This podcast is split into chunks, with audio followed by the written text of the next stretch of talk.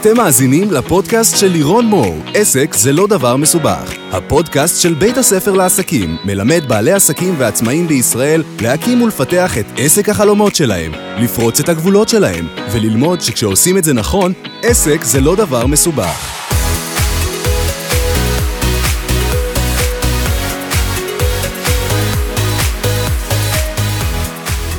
היי, מה העניינים? מצוין, סוף סוף עשינו זאת. הגענו למצב שאנחנו סוף סוף, לקח מתאמות. זמן, אבל הצלחתי. לגמרי, לגמרי. אה, טוב, אז ממש כיף לי שאת כאן, ואני יודעת שיש לך הרבה ערך לתת לבעלי עסקים, ושזה גם הקהל שאת ככה מלווה.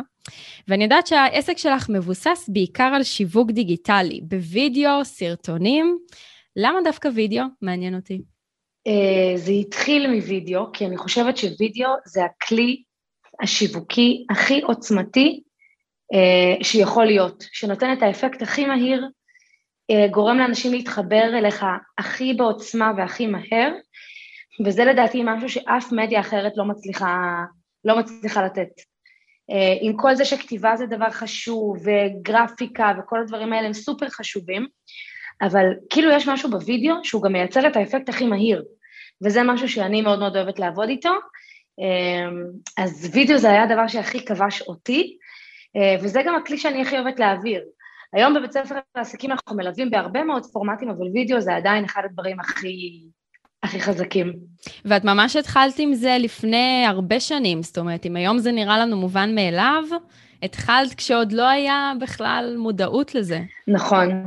Um, התחלתי כשהייתי בת 25, השנה הייתה 2009, uh, זה היה ממש רק הניצנים של העולם הזה של שיווק דיגיטלי ושל... Uh, בכלל אנשים רק אז התחילו להעלות סרטונים בכלל ליוטיוב, אני חושבת שב-2006 זה התחיל בארצות הברית, וכאן בישראל זה התחיל באזור 2009. נכון. כל הרשתות החברתיות, פייסבוק רק נולד, ואני הייתי בנקודה בעסק שלי, שהיה לי עסק שניסיתי מאוד מאוד לקדם, במשך שנתיים לא הצלחתי לגרום לדבר הזה להתרומם, עד שהגעתי לשיווק הדיגיטלי, ובמיוחד, במיוחד לוידאו. וידאו היה הדבר הראשון שתפס אותי והכי חזק. ראיתי איזשהו סרטון בפייסבוק שדיבר על דרך למשוך לקוחות לעסק. זה היה נראה לי הזוי. היום זה נראה לנו מובן מאליו שכולם עושים וידאו ולכולם יש פייסבוק ואינסטגרם, mm-hmm. אבל אז זה היה הזוי לחלוטין.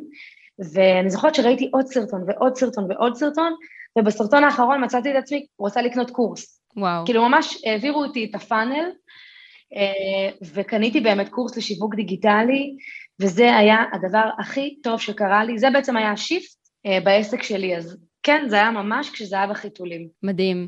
ומה לדעתך ההבדל ככה בין שיווק דיגיטלי לשיווק מסורתי של פעם? זאת אומרת, זה עוזר יותר לבעלי עסקים? זה עוזר פחות לבעלי עסקים? קודם כל זה הרבה יותר נגיש, כולם יכולים לעשות את זה. העלויות של זה, לפחות בהתחלה, הן מזעריות, עד שאת לא מתחילה לפרסם בתשלום, את יכולה לעשות המון דברים בצורה אורגנית, המון המון דברים. מה למשל? אז לצלם סרטוני וידאו, את יכולה לעשות בעצמך, לכתוב פוסטים את יכולה בעצמך, אה, להעלות תמונות את יכולה בעצמך, את יכולה לעשות המון המון דברים שתחשבי שהרבה את עושה מהנייד שלך או מהלפטופ, זה בעצם, זה משהו שלא היה בעבר. זה אומר שאת יכולה להתחיל ממש בחינם, וגם את נמצאת בטלפון של כל בן אדם. תחשבי, זה לא רק שאת אה, מצלמת אה, מהטלפון שלך, זה גם מגיע ממש לניידים של אנשים. הם, רואי, הם נמצאים בתור ל, לרופא, הם אה, סתם במיטה, הם בשירותים אפילו, את איתם, כאילו ברמה הזאת, הם ממש, הקשב שלהם איתך. אז אם יודעים לעשות את זה נכון, זה כלי מדהים. מעולה. אז באמת התחלנו לדבר ככה על וידאו, והייתי ממש רוצה לשמוע ממך, כי את יודעת, נכון, יש לנו את המצלמה הזו בפלאפון, ויש תמיד את השאלה הזו שעולה לבעלי עסקים, האם אני צריך לקחת הפקה שלמה וציוד מקצועי, או שמספיק האייפון שלי, האנדרואיד שלי, ועם זה לצאת לדרך, איך אפשר לייצר וידאו טוב בכוחות עצמנו? אני לגמרי הייתי מתחילה עם המצלמה שבנייד, אני חושבת שהקטע הכספי של להוציא על זה כסף זה חסם להרבה אנשים, וגם לא צריך את זה. אני באמת מאמינה שסרטונים אותנטיים מהנייד הם יותר טובים, ברמה שהם יותר עובדים, ממש ככה. אני יכולה להגיד לך שהיום כשאני עובדת על פרסומות, סליחה, על סרטונים לקידום ממומן, mm-hmm. שהמטרה שלהם היא ממש להניע אנשים לעשות משהו, אני מצלמת אותם בנייד שלי. ראיתי שזה עובד יותר טוב מהסרטונים המופקים. מדהים. לסרטון מופק יש אה, תפקיד אחר, אבל דווקא לשיווק ברשתות חברתיות זה פחות, פחות חזק. אז אה, הייתי ממליצה לגמרי להתחיל מהנייד, לעשות סרטוני סלפי הכי קלאסיים שבעולם, סרטונים של דקה, דקה וחצי גג, אה, להקפיד לתת איזשהו ערך. כשאני אומרת ערך אני מתכוונת שהצופים בצד השני יגידו, למדתי משהו חדש. זה יכול להיות משהו הכי קטן בעולם, זה לא צריך להיות גדול, אבל עצם זה שהם יגידו, אוקיי, יש כאן משהו שאני עדיין לא מכיר, זה, זה האפקט שאני, שאני רוצה. למדתי משהו חדש, מקטן עד גדול, היא חידשה לי משהו, זה מעניין אותי, אני ממשיך לעקוב. ברגע שאתם נותנים ערך, זה עושה את העבודה. לגמרי. זאת אומרת שדווקא צילום ברחוב, בבית, בסלון, לא על איזה רקע לבן מפונפן, אה, ולגמרי, הרזו... יש לנו רזולוציה מספיק טובה בטלפון. ממש ככה, באמת, ועוד פעם, כשאני התחלתי, אני התחלתי עם מצלמת כיס של פעם, הייתי מוציאה את הכרטיס מהמצלמה, מכניסה למחשב, עורכת את הסרטון. גדל. היום לא צריך את זה. תחשבי שיש לנו היום באינסטגרם, יש לנו ממש תוכנת עריכה שלמה. זה ברמה שיש לך פילטרים, יש לך כתוביות, יש לך מוזיקה, היום עם הרילס החדש את יכולה ממש. לעשות קליפים. Mm-hmm. כאילו, זהו, יש לך תוכנת עריכה בטלפון. זה משוגע. ואני ממליצה להתחיל מזה, ממש ככה. אז אם בעצם יש לנו את כל הכלים הטכניים, למה רוב בעלי העסקים היום עדיין לא משתמשים בפלטפורמה הזו לדעתך? אני חושבת שלוידאו יש כמה חסמים. יש את החסם הטכני, שנדמה לאנשים שזה מסובך, ושזה מאוד מאוד טכני ושזה רק לטכנולוגים, אבל זה לא. יש את החלק הזה של הפחד מחשיפה. אנשים מאוד מאוד חוששים שאנשים, שהמשפחה שלהם תראה את זה, שחברים קרובים, בעיקר החשיפה היא מאנשים שמכירים בהתחלה, מה יגידו עליי, יצחקו עליי, כל הדברים האלה. אמ, ובכלל, אנשים לפעמים אומרים, רגע, מה יש לי לחדש? יש עוד מיליון כמוני. אני חייבת להגיד לך שהדברים האלה לי לא עברו בראש בהתחלה, אולי זה בגלל שלא היו מיליון כמוני, כי הייתי די בין הראשונים, לי היו את האתגרים האחרים של כאילו, מה היא עושה, מה זה הדבר המשוגע הזה, היא מוזרה. שזה החדשני. כן, mm-hmm. בדיוק. אני כאילו, היום כשאת הולכת עם מצלמה, ב, עם הנייד שלך ברחוב ומצלמת את עצמך, אנשים חושבים שאת, או שאת בפגישת זום, או שאת... או שאת סלב. וזה לגיטימי, או שאת, כן, זה לגיטימי. ואז זה לא היה ככה, אז זה היו התנגדויות אחרות. אה, אז אנשים חוששים מחשיפה, חושבים ש... חוששים שיצחקו עליהם, חוששים מה... אה, מהחלק הטכנולוגי, מפחדים מזה שהם יגמגמו, אה. שלא יצא להם טוב, נורא נורא מפחדים לא לצאת שחקן או דוגמנית. והרבה פעמים אני אומרת, לא צריך להיות. נכון. כל הקטע האותנטי, שאני נראה בן אדם אמיתי, זה האפקט האמיתי. אני ממש מסכימה, אני יודעת שיש גם אנשים שבכוונה מכניסים איזושהי טעות קטנה על הסרטון כדי שזה ירגיש אותנטי. שזה כן. לא ירגיש מעודה, גם אם uh, כתבתם לכם בנקודות על מה אתם הולכים לדבר באותו סרטון, עדיין תרשו לעצמכם פרי סטייל ולהגיד רגע אה, וההפך. נכון. אנחנו אנשים, ואני יודעת שגם את מאמינה בזה שאנשים קונים מאנשים. מאוד. ממש. אז זה מתחבר באמת לשאלה הבאה, של האם לדעתך כל בעל עסק יכול, חייב להיות בפרונט? זאת אומרת, זה מתאים לדעתך לכל סוג עסק או רק לתחום השירותים? Uh, תראי, היום אני רואה באינסטגרם גם כאלה שמייבאות בגדים מחו"ל, ועדיין בעלת העסק היא בפרונט, היא מצטלמת עם הבגדים, היא מספרת, היא משתפת. אז אני חושבת שזה, תמיד כשיש איזשהו פרזנטור אנושי, זה מקפיץ את העסק באיזושהי צורה, זה מייצר את החיבור הזה שלא תמיד יש לנו עם מוצרים פיזיים. אז גם אם אתה מוכרים מוצר פיזי, עצם זה שיש את הבן אדם הזה שמתחבר לזה, תחשבי כמו על ג'ורג' קלוני ונספרסו, את יודעת, עצם זה שכאילו חיברו דמות שמייצגת עבורנו אה, גבר סקסי בגיל אה, כזה וכזה, כן. שהוא בסטטוס כזה וכזה, זה מכר לנו את המוצר. לגמרי. אז אני כן אומרת, אם העסק שלכם והמוצרים שלכם קשורים אליכם, זה דברים שאתם עושים לבד, תופרים לבד, מכינים, עצם החיבור אליכם סופר משדרג. מדהים. אז בואי נדבר ככה על השלב הבא, זאת אומרת, העלינו וידאו, פרסמנו את עצמנו ברשת, ואז יש את מעמדי המכירה. מה מעמדי המכירה שהכי עובדים היום בשנת 2021? אה, קודם כל ככה, הרשתות החברתיות, אני מאמינה שהן הפלטפורמה כדי להביא את הקהל אלינו. הניסיון למכור כל הזמן ברשתות חברתיות הוא ניסיון שהוא לא נכון, כי הוא מייצר בדיוק את המכירה האגרסיבית הזאת, שאנחנו הרבה פעמים שאנשים לא קונים מאיתנו ואז יש איזשהו תסכול, למה זה קורה? כי אנחנו פונים לאנשים שהם עדיין קהל קר, הם עדיין לא מכירים אותנו, עדיין לא סומכים עלינו.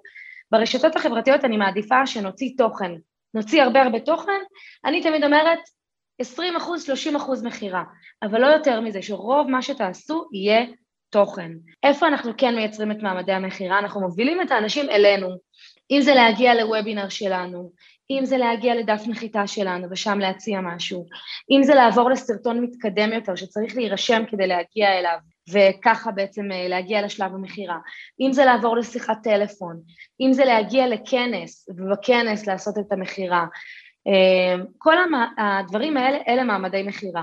זה לא שאי אפשר למכור בצורה ישירה גם מהרשתות החברתיות, אפשר, אבל אני מאמינה שזה גם לא מייצר לכם את נפח המכירות שאתם רוצים, וגם קשה להסתמך על זה לאורך זמן. קשה לנו לחזור, קש... הפרטים של האנשים לא אצלנו. אני רוצה נכון. להוביל את האנשים תמיד לשלב ב', שהפרטים שלהם אצלי, ואז אני יכולה גם לחזור עליהם ולהמשיך את הפולו-אפ. כן, אז דיברנו פה באמת באחד הפרקים על אה, משפך שיווקי, וזה כמובן מתקשר בצורה הזו, שהרשתות החברתיות הן צעד ביניים ומעבר כדי להוביל אותנו אה, לקשר ישיר עם הלקוחות, שהיום זה בעיקר רשימות תפוצה, אני מניחה שעל זה את מדברת.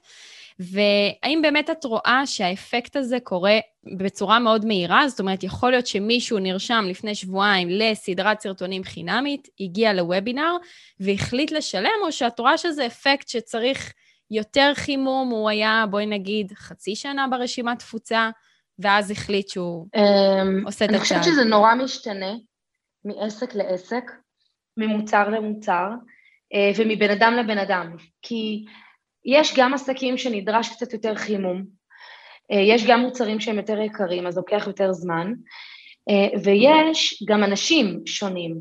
יש את אלה שמחליטים לאט, מתבשלים לאט, צריכים הרבה מאוד שכנוע.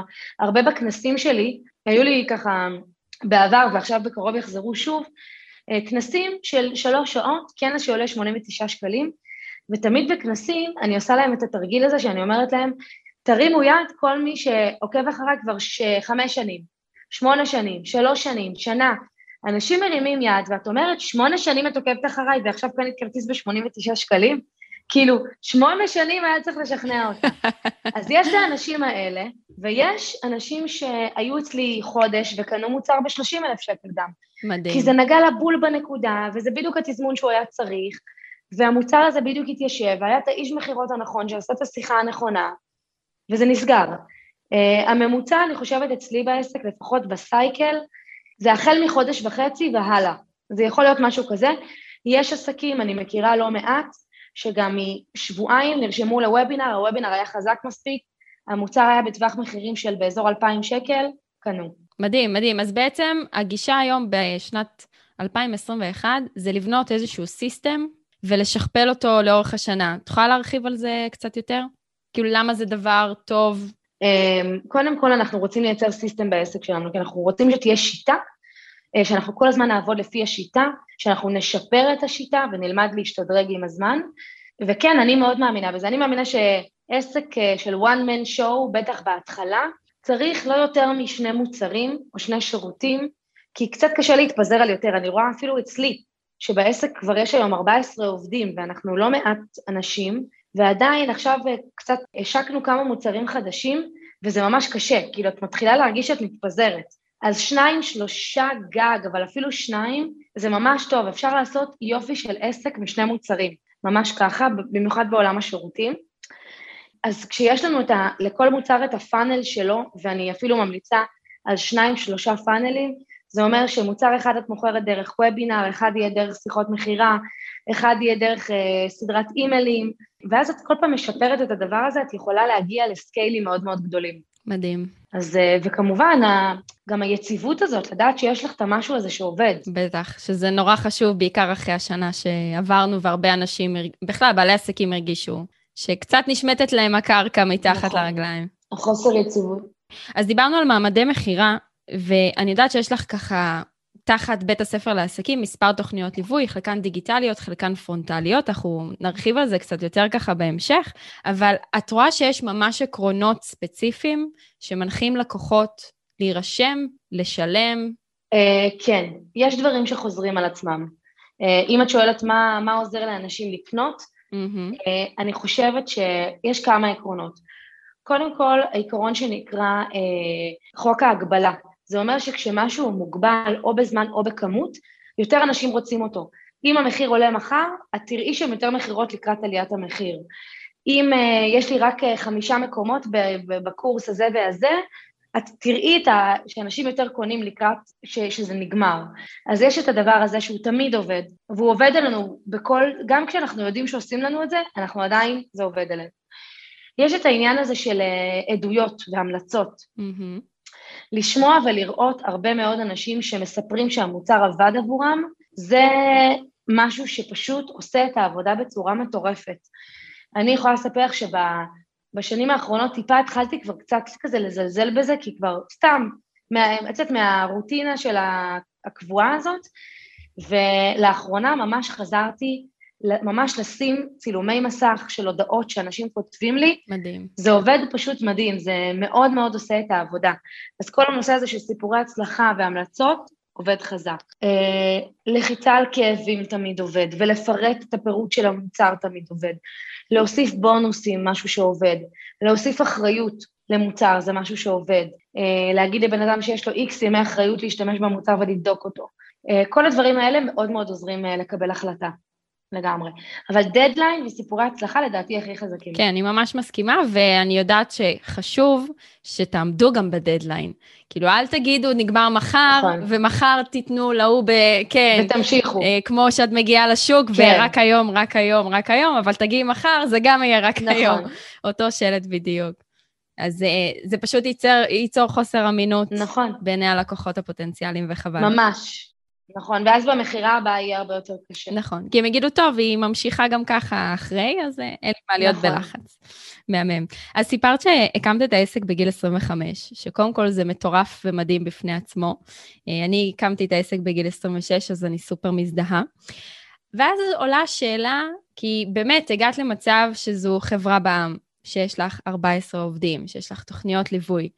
האם הכל היה נצנצים וכוכבים כל הזמן? ממש לא, וגם היום יש הרבה רגעים מאתגרים. Uh, במיוחד השנה האחרונה הייתה, עם כמה שאנחנו מוכרים הרבה בדיגיטל, ועדיין, לא משנה, כל החוסר יציבות בשוק, וזה שדברים משתנים, וכל הדברים האלה, גם אצלי הם ייצרו הרבה מאוד לחצים, uh, וגם בהתחלה אני, אני ממש יכולה להתחבר, השנתיים הראשונות, אני תמיד אומרת את זה ללקוחות שלי בתוכני, בתוכניות הליווי, שהשנתיים הראשונות בעסק הם רכבת הרים רגשית מטורפת. את כל הזמן ב-ups and downs, את כל הזמן הביטחון שלך עולה יורד עולה יורד. את לא יודעת אם את טובה לא טובה. אה, מישהו העיר לך שהמוצר לא טוב, הביטחון שלך מתרסק. מישהו uh, קנה ממך פתאום, אה אוקיי זה עובד. כאילו את, mm-hmm. את מאוד uh, כזאת בשנתיים הראשונות. מי שצולח אותם ולא סוגר את העסק בשנתיים הראשונות, שהרוב סוגרים ולא ממשיכים, לדעתי בעיקר בגלל קושי מנטלי וקושי בשיווק ומכירות, mm-hmm. לדעתי שם זה יושב. מי שעובר את השנתיים האלה מתחיל להרגיש הרבה יותר יציבות, אה, והדברים מתחילים הרבה יותר ככה להתקדם בקצב יותר טוב, ואז מגיע איזשהו שלב כזה שכן יש מין קטע כזה שאת אומרת, אוקיי, יש כאן משהו יציב, אני כבר לא חוששת למה יהיה חודש הבא, כבר הדבר הזה, כבר שמתי אותו בצד, כבר מתרגלים כאילו לסגנון החיים הזה, אבל כל פעם האתגרים הם משתנים, כי ברגע שאת גדלה, פתאום יש לך אתגרים של ניהול, ופתאום את גדלה בכסף, את צריכה להשקיע יותר כסף. את אומנם מכניסה יותר, אבל גם יש לך יותר הוצאות. Mm-hmm. אז כל פעם אנחנו כאילו מרחיבים את הכלי שלנו אה, להימתח ולהכיל עוד ועוד דברים, ובאמת, אני בשנה האחרונה היו לי כמה רגעים שאמרתי, וואי, כאילו, מה עוד יכול כבר לקרות? איזה עוד דברים רעים יכולים לקרות? ואני מזכירה לעצמי שזה חלק מההתחשלות הזאת של להגיד, גם את זה כבר עברת וגם את זה כבר עשית, ואת יודעת שגם בשנה מטורפת כמו הקורונה, את מצליחה, וכאילו, לדברים יש את הנטייה בסוף להסתדר. לגמרי. אז אמ, זה לגמרי התחשלות וזה מבורך. אז את חושבת שחלק בלתי נפרד מלפתח את העסק זה גם ההתפתחות האישית? חד משמעית. עסק הוא תירוץ להתפתחות אישית, אני תמיד אומרת את המשפט הזה, וזה מטורף כמה שזה יושב שם, אני רואה את זה גם על עצמי, ואני רואה את זה המון על לקוחות שלנו. אנשים שמצליחים בליווי עסקי זה אנשים שעושים עבודה על המיינדסט שלהם, שבמקביל לליווי עסקי, הם הולכים גם לליווי מנטלי. כאילו ברמה הזאת. למרות שאנחנו גם הרבה פעמים נותנים גם את זה, mm-hmm. אבל אנשים שממש עושים עבודה ומשקיעים במנטלי, בלפרוץ מחסומים, בלעבוד על העניין הזה של כסף, אה, בלעבוד על אה, להגדיל את הערך העצמי שלי ולהעלות את הביטחון העצמי ולדעת להתמודד ולפתח חוסן, זה, אלה האנשים שמצליחים, חד משמעית. אני, אני ראיתי אנשים עם מוצרים טובים שהעסק נסגר כי הבן אדם לא מצליח להחזיק את זה. וראיתי אנשים, שראיתי עוד עסקים כאלה בשוק, אבל הבן אדם הוא כוכב והוא מוכן להתמודד ומוכן להתמסר, וזה מצליח. מעולה. אז האמת שאת מובילה אותי ככה לשאלה נוספת, שבאמת בכל תחום השוק מאוד רווי, ככה זה מרגיש, שיש מלא עורכי דין, יש מלא מעצבות פנים, יש מלא, יש מלא מהכל. איך בכל זאת מצליחים לבלוט, מצליחים ככה שיבחרו בנו ולא באחרים? אה, אז אני אגיד את זה ככה, אני חושבת שהכלי הזה של וידאו, קודם כל, הוא הכלי שהכי יבדל אתכם ממתחרים. מה שמקפיץ אנשים את כל אלה שכותבים פוסטים וכל אלה שנשארים במדיה השטוחה יותר, זה אלה שעושים וידאו. גם ה... בווידאו את מעבירה יותר את האנרגיה שלך, אנשים מתחברים אלייך יותר. בתמונות את יכולה להיות מאוד כאילו מבוימת ופייק כזאת, ולכתוב איזה פוסט, אבל זה לא עובר חזק כמו וידאו. אז כבר הסרטונים אוטומטית מקפיצים, זה משהו שאני הייתי עושה מיד בהתחלה. הרבה לייבים, הרבה הרבה הרבה עבודה עם וידאו. ואתם גם תראו שברגע שאתם תתאמנו על זה קצת, זה נהיה טבע שני. לגמרי. זה כבר לא מסובך כמו שזה נראה מהצד. ובהתחלה אתם נורא נבוכים מול המצלמה, אחר כך זה כבר רץ. אה, אני היום מדליקים לי מצלמה, ישר כאילו נהיה לי את הפוזה של המדברת בסרטונים, כאילו כזה. מגיעה הדמות שרגילה להופיע. כן, ממש כזה. בידול עסקי, זה משהו שאני חושבת ש... אם אתם תוסיפו אותו, הוא מאוד מאוד יעזור לכם. מה זה בידול עסקי? כן, זה... תגדירי קצת למי שלא מכיר. סבבה. אז אם יש הרבה מעצבות פנים, אבל אני מתמחה בסגנון ייחודי, אני מעצבת רק עיצוב כפרי. רק, זה מה שאני עושה. אנשים מפחדים שזה כאילו ישרוף להם לקוחות, כאילו נכון. חלק מהשוק לא יבוא אליהם. אבל אוטומטית הם מבדלים את עצמם, ואוטומטית כל מי שרוצה עיצוב כפרי יגיע אליהם, וזה מביא לקוחות הרבה יותר מדויקים, שמוכנים להשקיע הרבה יותר כסף, אה, שמוכנים לקנות הרבה יותר בקלות, שרוצים לקנות ממך ורק ממך ולא מאף אחד אחר. אה, יש בידול לפי מרכיב מסוים במוצר, אם יש לכם משהו מיוחד במוצר שלכם, שהוא שונה ממוצרים אחרים בתחום שלכם, שווה לדבר על זה. אה, אם יש לכם סיפור אישי מאוד מאוד חזק, והמוצר שלכם או העסק סובב סביב הסיפור, זה גם משהו מאוד מאוד חזק שהייתי משתמשת בו. אה, אבל אני חושבת שהיום, באמת, כמו שאת אומרת, יש הרבה מכל דבר. אני חושבת שבסוף להיות אתה, ושוב, הרבה לעבוד עם וידאו, ולהיות אותנטי ולדבר את המסרים שלך, זה בסוף מביא את האנשים ש... שהכי מתאימים לך. אני ליוויתי בבית ספר לעסקים הרבה מאוד אנשים בתחום הירידה במשקל, וזה מדהים אותי לראות איך לזאתי הדתייה יש את הלקוחות הדתיות, לבחור הצעיר יש את הגברים שהולכים אחריו, לאימהות העסוקות יש את האימהות העסוקות. כאילו, אנשים בסוף מתמגנטים לאנשים שדומים להם. אז לא לפחד מזה, יש מקום לכולם, ממש ככה. שפע, לגמרי. כן. תרבות השפע ושיש מקום לכולם, נכון. ותאמינו בעצמכם, תחשפו את עצמכם, ומי שצריך אתכם יגיע אליכם. אני לגמרי, לגמרי. מסכימה עם זה. יופי, אז אם כבר דיברת גם על אימהות עסוקות, בואי נדבר קצת על אימהות וקריירה. יאללה. אני יודעת שיש לך שלושה ילדים, בעלך עצמאי גם כן. נכון. איך מנהלים את כל הדבר הזה בו זמנית? כי תמיד יש את האימהות שמרגישות, אני לא יכולה, אי אפשר. תמיד יהיה משהו שבא על חשבון. נכון. אז איך עושים את זה? אני פתחתי את העסק שלי לפני שהייתי אימא. אז כאילו נכנסתי לאימהות עם, עם כאילו ילד שהיה לי לפני שהיו לי ילדים אמיתיים. Mm-hmm. ואני אגב חושבת שעסק זה הילד הכי שואב אנרגיה שיכול להיות, יותר מכל ילד אמיתי. בטוח. באמת, אני שואלת את עצמי, על מה אני חושבת רוב הזמן? על העסק שלי. לא על הילדים שלי, לא נעים לי להגיד. הם לא, לא נגלה ואני... להם על הפרק הזה כשהם יהיו גדולים. לא נגלה להם, והאמת, אני חייבת להגיד לך שאני בסדר עם זה. גם למדתי להיות בסבבה עם זה ש... שאני לא, לא, לא אחת שנהנית ללכת עם הילדים לגן שעשועים. אה, אני, הקריירה שלי חשובה לי, ואני בטוחה שכל מי שמקשיב או מקשיבה לנו עכשיו, אני גם, אני מאוד מאמינה שהורים טובים הם גם הורים שמראים לילדים שלהם מה זה להיות בן אדם שמגשים את עצמו. אני חושבת שילד לומד הרבה יותר מזה מאשר לראות אימא ממורמרת בבית, שמרגישה שהיא לא מפתחת את עצמה ולא, וכאילו פספסה את החיים בגלל שהיא הפכה להיות אימא. אני לא מאמינה בזה. אפשר היום לעשות גם וגם. זה נכון שכשהילדים קטנים השנים יותר עמוסות, אבל uh, זה עובר מהר.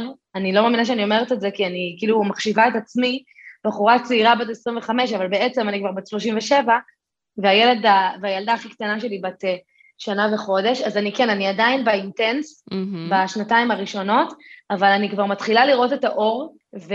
ואין ספק שילד בן שבע וילדה בת ארבע זה כבר עולם אחר, אה, ואפשר לעשות את הדברים במקביל, ואני אפילו, כמו שאמרתי קודם, אני מאמינה שהשילוב הוא נכון. אני מאמינה שהילדים גדלים מהר, ובסוף לא נשאר לך כלום. נכון. חוץ מלהיות אימא של.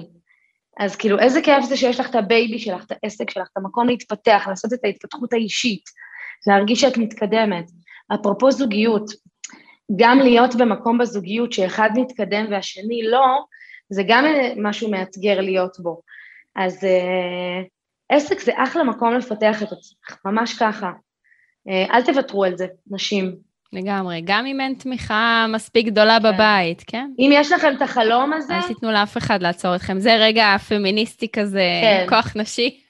ממש. אבל זה יכול להיות גם הפוך, כן? שגברים נכון. מרגישים שהם לא מפתחים את עצמם ושהם נקלעו חזק לזה... לתוך האבהות ולגדל את המשפחה לגמרי. נכון. אז אה, זה באמת בשני המקרים.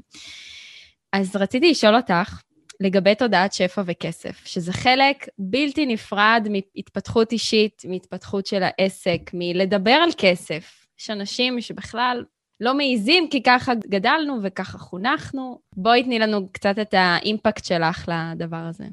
אז אני התחלתי את התהליך שלי בלהיות חברה של כסף בשנת 2007, לפני שהעסק שלי בעצם נולד. עוד כשהייתי בעסק הקודם שלי, שלא הצליח, אבל תראי איזה מדהים זה, כי שם התחלתי לעשות את העבודה האמיתית. Mm-hmm. הכי קל זה כשדברים מצליחים, אז כבר אומרים, אה, זה מצליח לה. אבל את העבודה האמיתית עשיתי הרבה לפני שהעסק הצליח. אה, אני זוכרת מ-2007 עד 2009, אלה היו שנים שראיתי את הסרט הסוד, וקראתי את הספר חשוב והתעשר, וקראתי את הספר אבא עשיר אבא אני, וכל העולם הזה של מינוף ושל ללמוד לאהוב כסף, ואני מאוד מאמינה בזה שאם אתה אוהב כסף, כסף יאהב אותך בחזרה.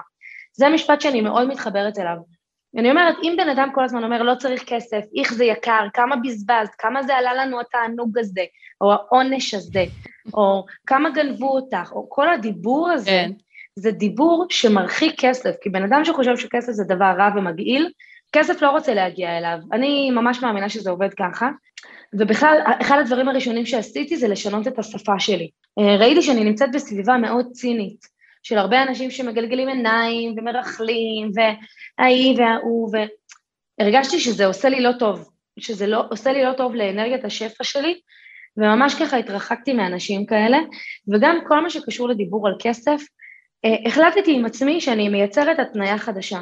כל פעם שאני בא לי להגיד, זה יקר לי מדי, אני לא יכולה להרשות את זה לעצמי, אני מדברת איתך על תחילת הדרך בעיקר, הייתי ממש עושה עם עצמי סטופ רגע במחשבה, עוד לפני שזה יוצא מהפה אפילו, ומשנה מיד אומרת, אוקיי, זה לא בתקציב שלי כרגע, אבל זה יהיה כאן בעתיד הקרוב, או מנסה תמיד להסתכל על איך זה כן יכול לעבוד. רגע, לפני שאני מתנגדת ואומרת זה יקר, בוא נראה, אולי כן אפשר. ממש לעבוד על התודעה ועל החשיבה ועל הדיבור ועל השפה, mm-hmm. שתהיה שפה שהיא פרו-שפע. אה, אם זה לחתום על צ'קים בסוף עם המילה בברכה במקום בלבד, מהפחד הזה שיגנבו אותנו, שחלילה יוסיפו לנו עוד אפס בסוף. כל המחשבות האלה שלימדו אותנו לאורך השנים, mm-hmm. החלטתי שאני מתנקה מהם וגם אני מעבירה את זה הלאה לילדים שלי. אה, ולפעמים כשנועם הבן שלי אומר לי, אמא, אבל לא יהיה לנו, אבל לא יישאר לנו, אז אני תמיד אומרת לו, תמיד יהיה לנו כל מה שאנחנו רוצים. כאילו, אני רוצה שזה יחדור לתודעה שלהם ששפע קיים בעולם. קודם כל, תדעו שזה קיים. איך אנחנו מקבלים אותו?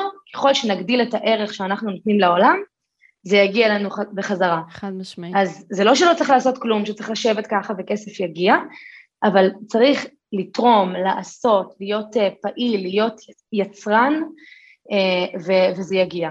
אבל לא לדאוג מזה שיחסר. כי כסף יש בערימות, זה אני רואה כל הזמן, וגם אין קשר בין כמות הכסף שיש לאנשים לבין ההחלטות שהם מקבלים. אני ראיתי אנשים קונים דברים שאין להם שקל בבנק, והחלטה לקנות משהו היא החלטה רגשית שלא קשורה לכמה כסף יש לבן אדם. נכון. אז... טוב, זה אני לא יודעת ו... כמה זה כדאי, כמה זה חכם. נכון, אבל אה, רק, רק לזכור שיש הרבה. וגם תמיד יהיה, ואנחנו נסתדר, וזו זה, זה, זה, זה ככה האמונה שלי מאוד לדבר הזה. אז מה בא לפני בעסק? צריך לגייס כסף כדי להשקיע אותו, וזה מה שייצר אחר כך את ההכנסות, או שצריך להשקיע כסף ככה באיזושהי תוכנית טובה, משהו שאתם יודעים שהוא הולך לפתח, וזה מה שיביא את ההכנסות. זאת אומרת, הרבה פעמים בעלי עסקים לא בטוחים מה, כאילו, נכון. מי בא קודם, הביצה או התרנגולת. נכון, הרבה פעמים אנשים אומרים, כשיתחיל ללכת לי, כשזה יתחיל לעבוד, אני אבוא אלייך. כן, נכון. אבל הרבה אנשים לא מבינים שהלהתגלגל הזה בעסק, הוא מתגלגל רק לסגירת העסק רוב הפעמים.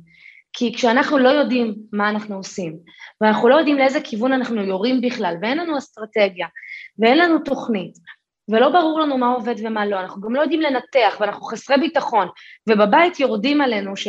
תפסיקי כבר להתעסק בתחביב הזה שלך ולחשוב שהוא עסק, אז מה בן אדם יכול לעשות בסיטואציה כזאת? אתה הולך ומצטמק עד שבסוף נכון. אתה סוגר את העסק. אבל כשאתה נמצא במקום שמלווים אותך, ויש לך את התמיכה, ויש לך עוד קבוצת אנשים שעושה את זה איתך, וכולם עצמאים, וכולם עם אותם אתגרים, ואתה עושה התפתחות אישית, ואתה לומד לנתח את הדברים, ולומד איך לעבוד נכון, אין סיבה שזה לא יצליח. אז לחלק זה מצליח יותר מהר, לחלק יותר לאט, בסדר, אנחנו, כמו שאמרתי, אנשים שונים. יש אנשים שצריכים לעבור עוד הרבה מאוד שיעורים עד שהם יגיעו לפריצה, ויש אנשים שזה יבוא להם על ההתחלה, כי הם כבר עשו את כל העבודה עוד לפני. אבל זה בטוח יצליח. לא יכול להיות שבן אדם יעשה פעולות נכונות ויקבל ליווי עסקי, ושום דבר לא יקרה. לגמרי, אבל כן עדיף שעה אחת קודם, זאת אומרת... לגמרי, ממש. אני בגילאי ה-30, אני יודעת שיש הרבה שרק בגיל 40 או 50 נזכרים עכשיו. אני אומרת, למה לי לחכות לגיל הזה ורק אז להיזכר? יאללה, אני עושה את זה עכשיו, חוסכת לי עשר שנים של הצלחה ממש. מדהימה. אז אם אה, פתחנו פה למישהו רגע את המחשבה, עופו על זה, זה הזמן לא לחכות. אה, אם תיקחו איזושהי תוכנית שאתם יודעים שהיא הולכת לייצר לכם הכנסות טובות יותר, זה הזמן, אין טעם לחכות, ממש לא, ובדרך כלל זה גם מחזיר את עצמו מאוד מאוד מהר, יותר מהר אפילו ממה שחשבתם. נכון. מדהים. אז אלו, איזה תוכניות ליווי יש בבית ספר לעסקים? תספרי לנו גם על הדיגיטליות וגם על האישיות. וגם על האישיות. אז יש לנו בעצם היום אני אספר על שתי התוכניות הבסיסיות ואז על התוכנית שהיא לא מתאימה לכולם. קודם כל נדבר על הבסיס. כשאנשים רוצים או לפתוח עסק ולעשות את זה נכון, או שהם רואים שהם מדשדשים הרבה מאוד זמן וזה לא נתפס, אני הייתי ממליצה להגיע לאחת משתי תוכניות הבסיס שלנו. תוכנית אחת נקראת קיקסטארט, זו תוכנית שכשמה כן היא, היא נותנת לך בעיטה וחושפת אותך לרשת. כל הכלים שצריך לעבוד איתם בדיגיטל, אבל הפשוטים, לא דברים עכשיו של אנשים אה, של מתכנתים.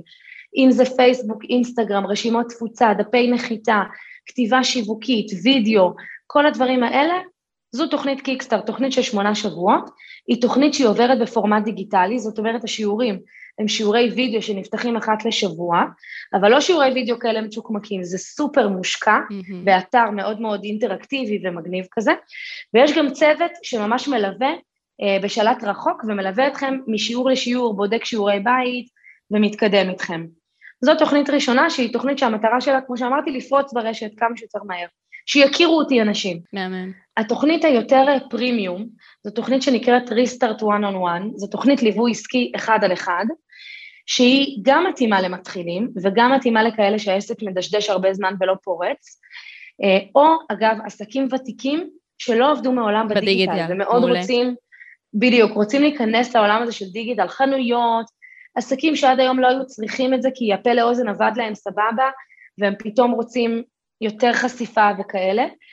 אז זו תוכנית שנקראת Restart One on One, תוכנית של שמונה חודשים, שבה אנחנו ממש מלווים אתכם, אתם מקבלים יועץ עסקי או יועצת עסקית צמודה, שנפגשת איתכם אחת לשבועיים, עובדת לפי השיטה של בית ספר לעסקים, לפי מתודה סדורה שאנחנו עובדים איתה ומצליחה לנו כבר הרבה הרבה מאוד שנים, אה, וממש עושה או עושה את ההתאמות לעסק שלכם, עם הניואנסים שלכם, עם האופי שלכם, עם האתגרים הספציפיים של השוק שלכם, בנוסף, יש מפגשים אה, חודשיים בקבוצה, כל מי שנמצא בתוך התהליך ליווי, לא משנה אם את בחודש הראשון או בחודש השביעי, אה, במשך שמונה חודשים את מגיעה למפגשים בקבוצה כזאת גדולה, איתי, עם הצוות, שולחנות עגולים, סופר מגניב, מלא מלא שיתופי פעולה, קולגות, וגם יש לך גישה לאתר הדרכות אה, עם כל הידע שאת צריכה לדעת על עסקים, על מכירות, על שיווק, על דיגיטל, גם שהוא זמין לך והוא תומך לך בעצם בתהליך.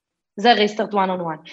יש לנו גם תוכנית למי שכבר סיים את אחת משתי התוכניות האלה, אה, והוא רוצה לפתח מוצר דיגיטלי, שזה קורה הרבה פעמים עם חבר'ה שנותנים שירותים, הם מגיעים אלינו, למשל מאמנת אישית, שרוצה למלא את היומן שלה, היא מגיעה בתחילת הדרך, אין לה עדיין לקוחות, קואוצ'רית, רוצה שיגיעו אליה לקוחות, mm-hmm. שלב ראשון היא תעשה או את קיקסטארט או את ריסטארט one on one, ובשלב הבא הרבה פעמים הן רוצות לפתח איזשהו קורס דיגיטלי, ללוות אנשים, אה, נשים, גברים, לעבור כל מיני תהליכים באופן דיגיטלי, זאת עוד תוכנית שיש לנו שהיא ממש מלמדת איך לייצר קורס דיגיטלי לעסק שלך.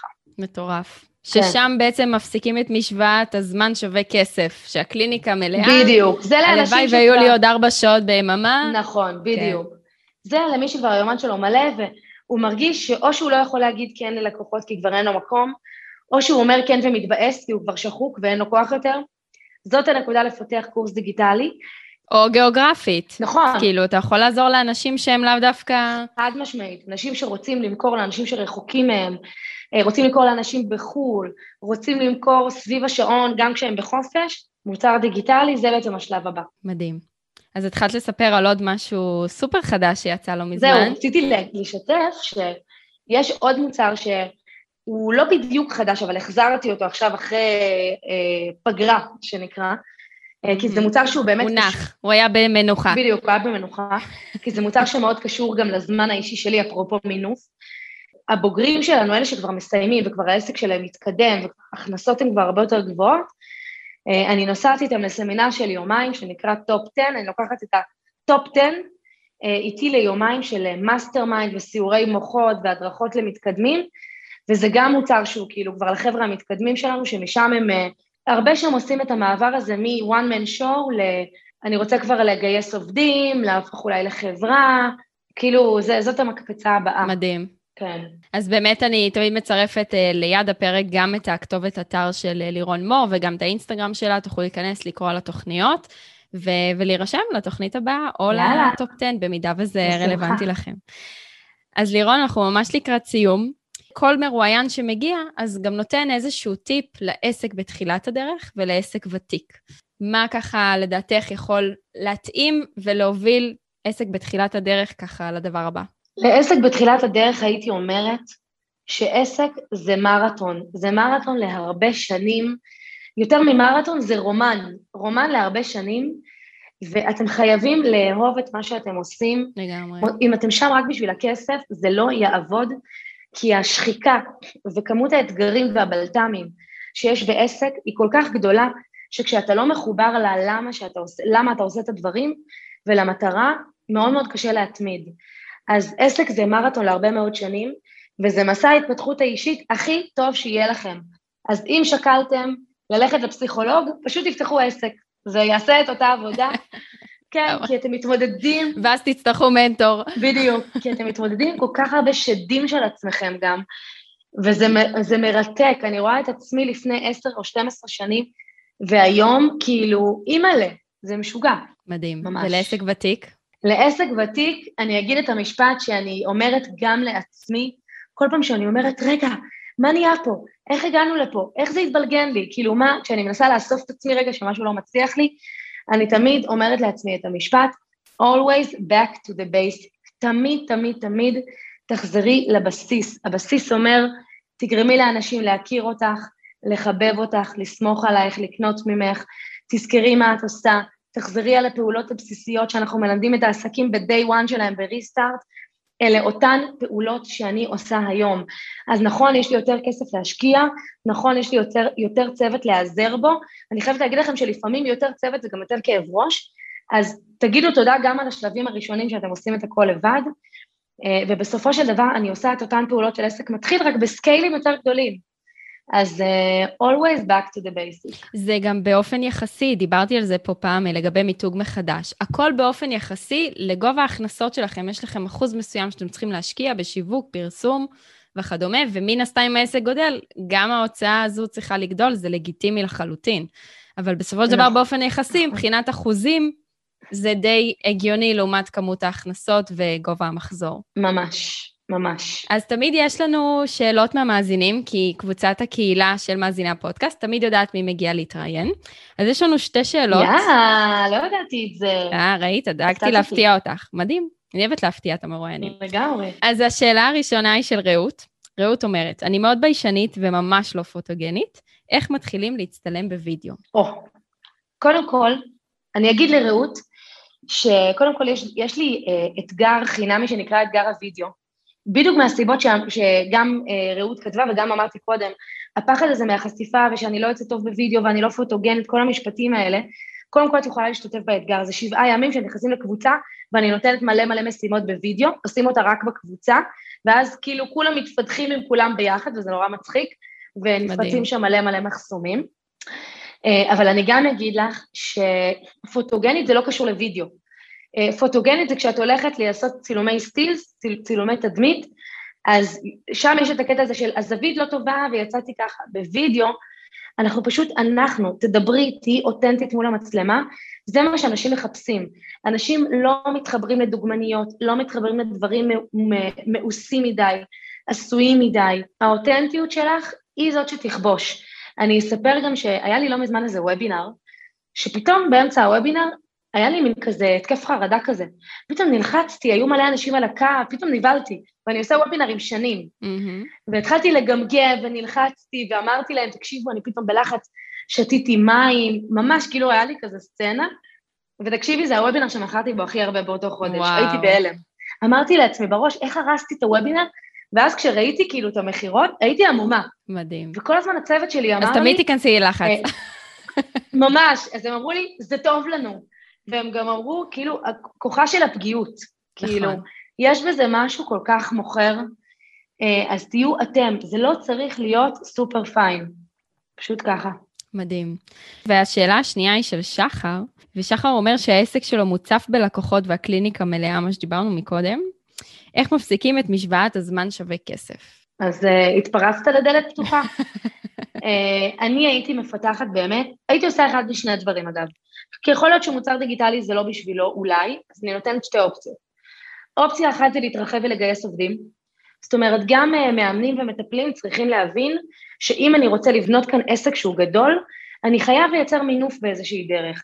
אז או שמתחילים לגייס מאמנים ומטפלים תחתיך, בשיטה שלך, ואז תבוא התנגדות והוא יגיד לי, אבל זה לא אני, אנשים רוצים אותי, אז אני אספר לכם שאנשים משלמים לתוכנית ריסטארט עשרות אלפי שקלים והם לא מקבלים אותי, וגם אני בהתחלה, אה, ההתנגדות שלי הייתה, אבל אנשים רוצים לקנות אותי, והבנתי שההתנגדות הזאת היא, היא, היא משאירה אותי במקום קטן, מהמם. כי אתם כן יכולים לייצר שיטה ולייצר מתודה, וללמד אותה את הצוות שלכם, ולגרום להם להעביר את זה, ולמצוא את האנשים הטובים יותר מכם, שתביני, זה הגיע למצב שיש לי אנשים בצוות שאני אומרת, אימא'לה, כאילו היא הרבה יותר טובה ממני, כאלה. זה צורה אחת של מינוף. צורה שנייה שהייתי עושה זה באמת איזשהו פורמט דיגיטלי. אם זה סדנאות בזום. אגב, סדנאות פרונטליות, אפילו לא דיגיטליות, זה גם כבר שכפול של זמן. נכון. להכניס יותר אנשים לסדנה ולקורס, זה לגמרי השלב הבא. וכמובן אחרי זה להעביר אותו לסדנאות זום ולסדנאות מוקלטות, לתוכניות אודיו, אה, של תרגולים שאפשר לעשות המון בתחום הטיפול והאימון. זה מה שהייתי עושה. שחר, קיבלת פה ממש ייעוץ עסקי ממוקד מלירון בשלוש דקות. מדהים. איזה לגמרי. כיף. שווה להם להעלות שאלות, אני תמיד אומרת להם. זה היופי של הזדמנות. ממש, כן. טוב, אז אה, לירון, נשאר לנו רק דבר אחד אחרון. שלוש שאלות מהירות, מה שיוצא תעני. יאללה, המבורגר או פיצה? פיצה, פיצה. אימון בבוקר או בערב? בערב. ואפל או אנדרואיד? אפל כמובן. אי אפשר, אין, זה... לא היה לי ספק. once you go back, you can't go back, ואני לא דווקא איזה טכנולוגית כזאת. אבל אין, את קונה את המחשבים שלהם, את לא יכולה לחזור אחורה. לא יכולה. חד משמעית. אני, המחשב שלי בן שש, והוא טס שאין דברים כאלה. זה השקעה לטווח ארוך. אז אני עכשיו החלפתי. מדהים. עכשיו החלפתי אחרי שבע שנים. שבע מדהים. שנים, והוא עדיין עובד. הוא פשוט כבר אמרתי, טוב, די, מגיע לי חדש. מדהים, מדהים. אנשים מחליפים, קבלו ככה טיפ על הדרך, אם החלפתם מחשב בשלוש שנים האחרונות, כדאי שתעברו למק, כי הוא מחזיק לגמרי. הרבה יותר שנים. החומרה היא נכון. פשוט אחרת. לירון, ממש שמחתי לארח אותך כאן, היית מרואיינת נפלאה. נתנו פה הרבה ערך, גם על שיווק דיגיטלי וגם על וידאו, וגם על איך לפתח את העסק, ועל שפע, ועל אימהות וקריירה. זהו, תודה רבה לכולם, ונתראה בפרק הבא. ביי לירון. ביי.